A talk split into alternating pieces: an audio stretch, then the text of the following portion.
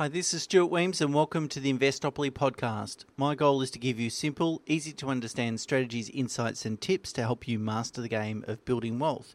And in this episode, I'd like to talk about a few changes that the ATO have made that is uh, directly targeting uh, property investors uh, as well as sort of general uh, taxpayers. Now, obviously, we want to look for opportunities to reduce tax wherever possible. But by the same token, we want to stay on the ATO's good side, so we certainly don't want to invite an audit.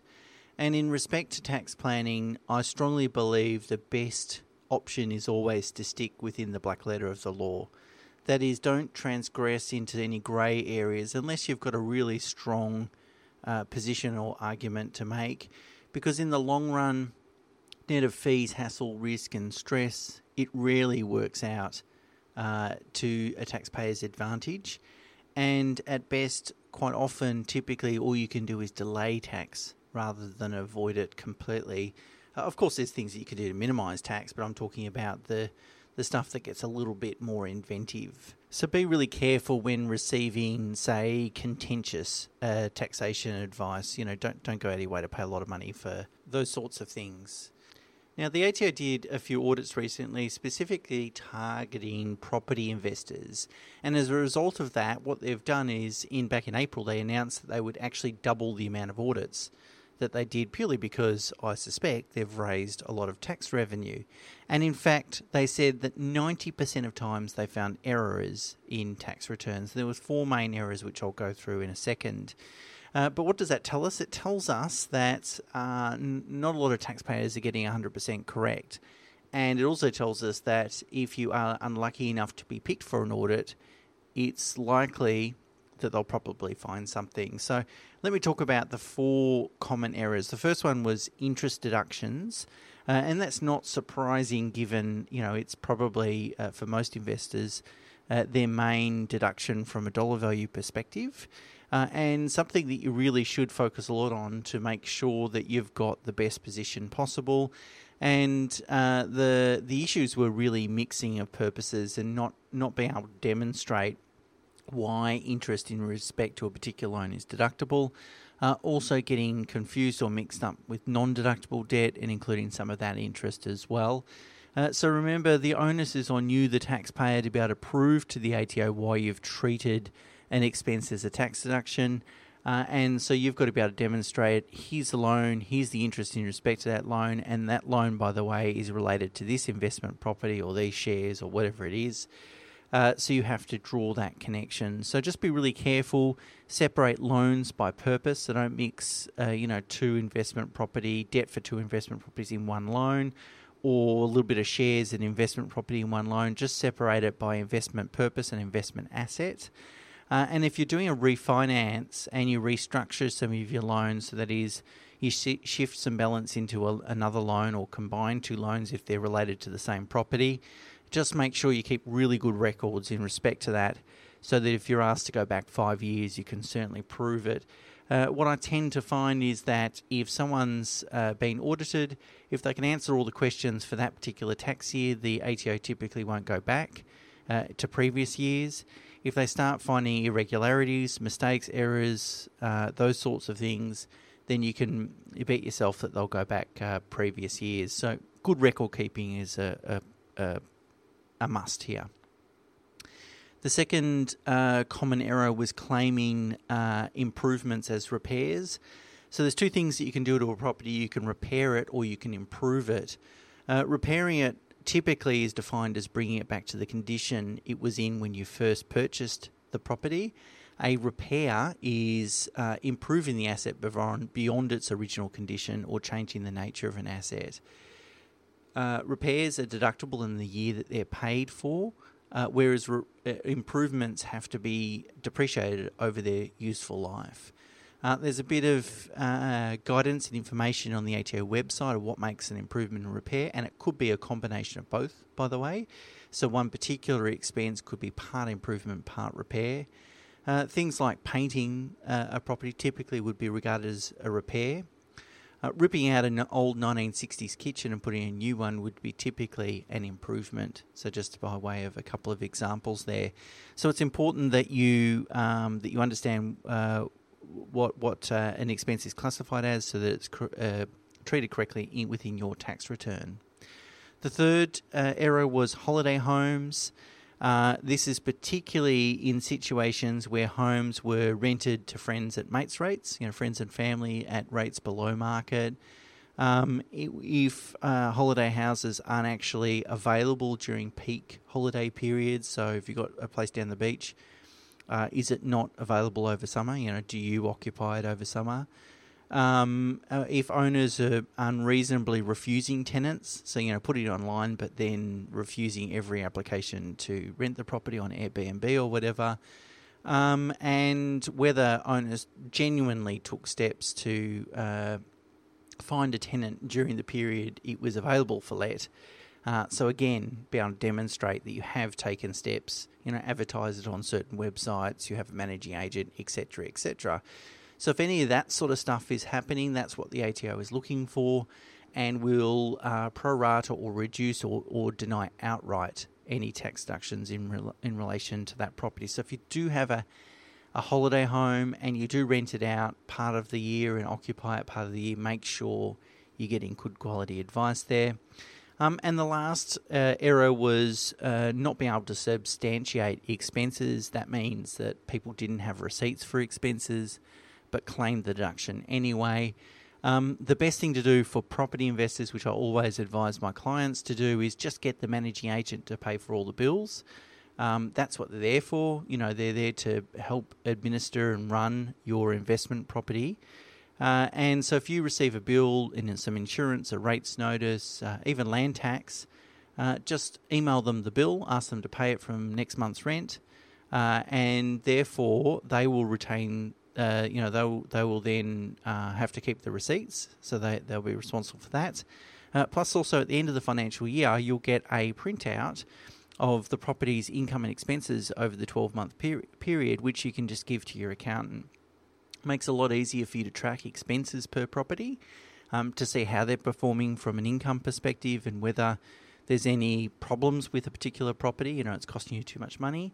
Uh, and also, it's going to make it a lot easier for your accountant. But most importantly, uh, you don't take the responsibility for maintaining the receipts and you make sure you're going to pick up every tax deduction. Whereas sometimes, if the managing agent is paying some expenses and you're paying some expenses, you've got to, some expenses could slip between the gaps when it comes to preparing uh, your tax return. Uh, so that's just a, a, an easy tip that sort of uh, saves you a bit of time. Now, I'd like to talk about one significant change that is, has occurred from 1 July 2019 this year, um, and that is that the ATO for the first time is receiving the descriptions um, that you put in every section, every deduction section. So, uh, you know, the deduction sections are uh, titled or named or numbered D1, D2, D3, and so forth.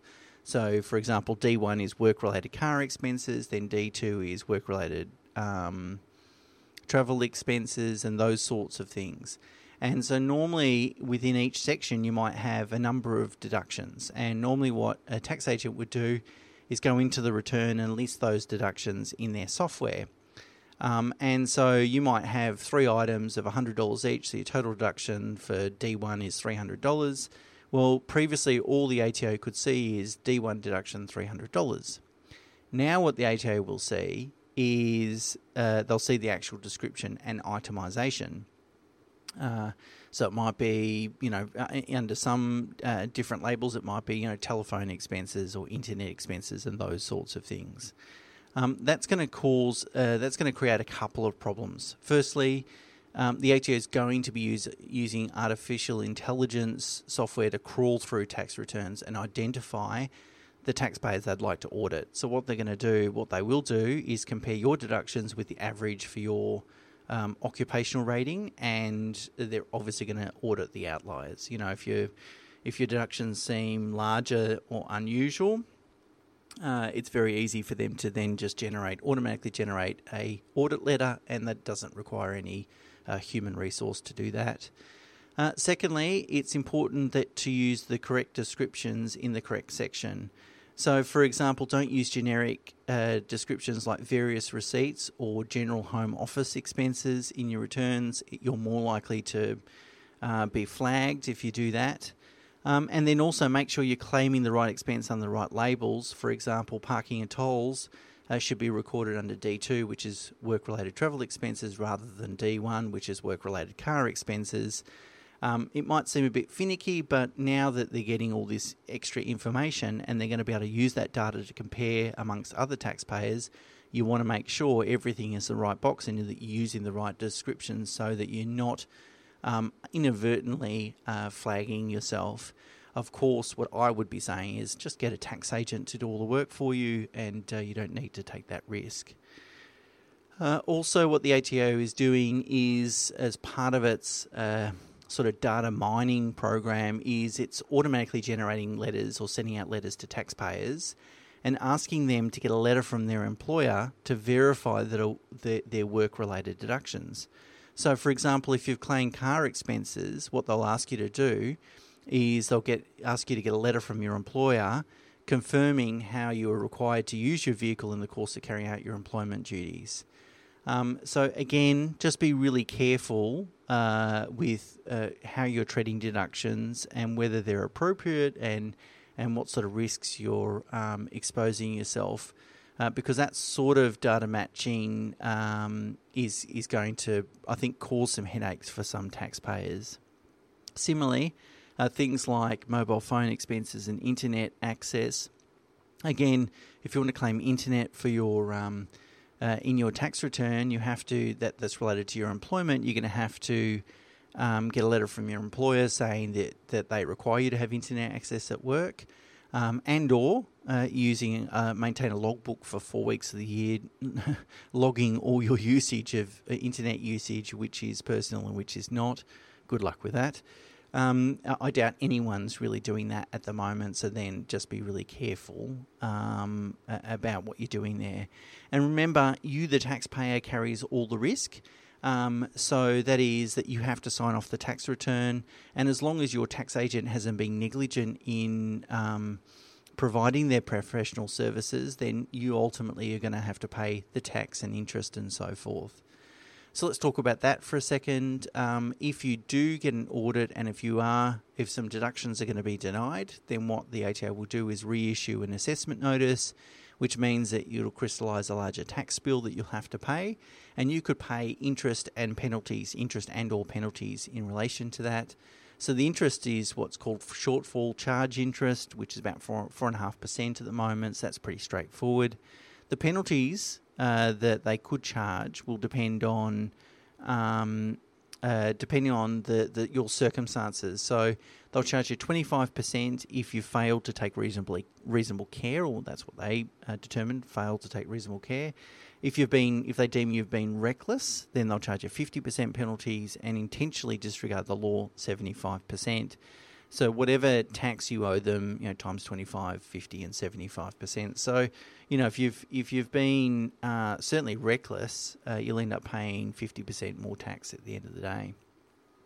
Now, if you do receive a audit letter, what should you do? Uh, well, in my opinion, you should go straight to your um, registered tax agent and let them deal with it uh, because it's really important that information is provided on a timely basis, that the information that you have provided is accurate and correct and uh, reconciles with the tax return, and that you don't want to provide any more information uh, than you have to. Uh, so that is, you know, if you sometimes you provide too much information, might create too many questions.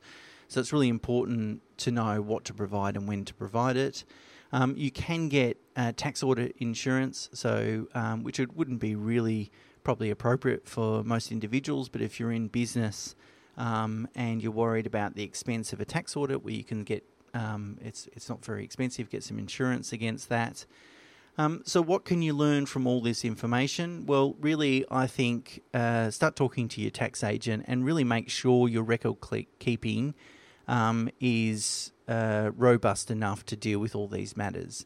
So if there are some changes in the way or, or some expenses that you want to claim, in this tax year, so the 20 tax year ending June 2020, um, uh, then at least speak to your tax agent and work out what information and how you need to structure your finances uh, so that you're going to be able to make that claim rather than leave it to the end of the financial year and then realise, well, I should have kept those receipts, I should have paid that in a different way, should have kept the logbook or, or something along those lines. Uh, the ATO's digital tools uh, and information is uh, greatly enhanced each year. They get a feed from the state revenue officers, the title offices. They know when you've sold properties, when you've purchased properties, all those sorts of things. This is this is all very new stuff that's only happened over the last couple of years. Previously, they the government agencies kind of worked in silos and really didn't share a lot of information. Um, but with the digital age, it's a lot easier they've got now got big data and they can uh, really use that uh, forces for evil rather than good. Um, so it's even more important as each year passes to make sure that you're well on top of your taxation matters and that you're um, uh, conducting yourself in a professional manner so that you're not putting any deductions at risk. Ultimately, you want to reduce tax in a legal way um, and you want to make sure that you're doing that in a robust way as well. So if you do get an audit, um, it's not going to cause you too many problems. Uh, so that's it for this week. All about the ATO. As always, there's a bunch of links uh, into the in the show notes and the blog on the website.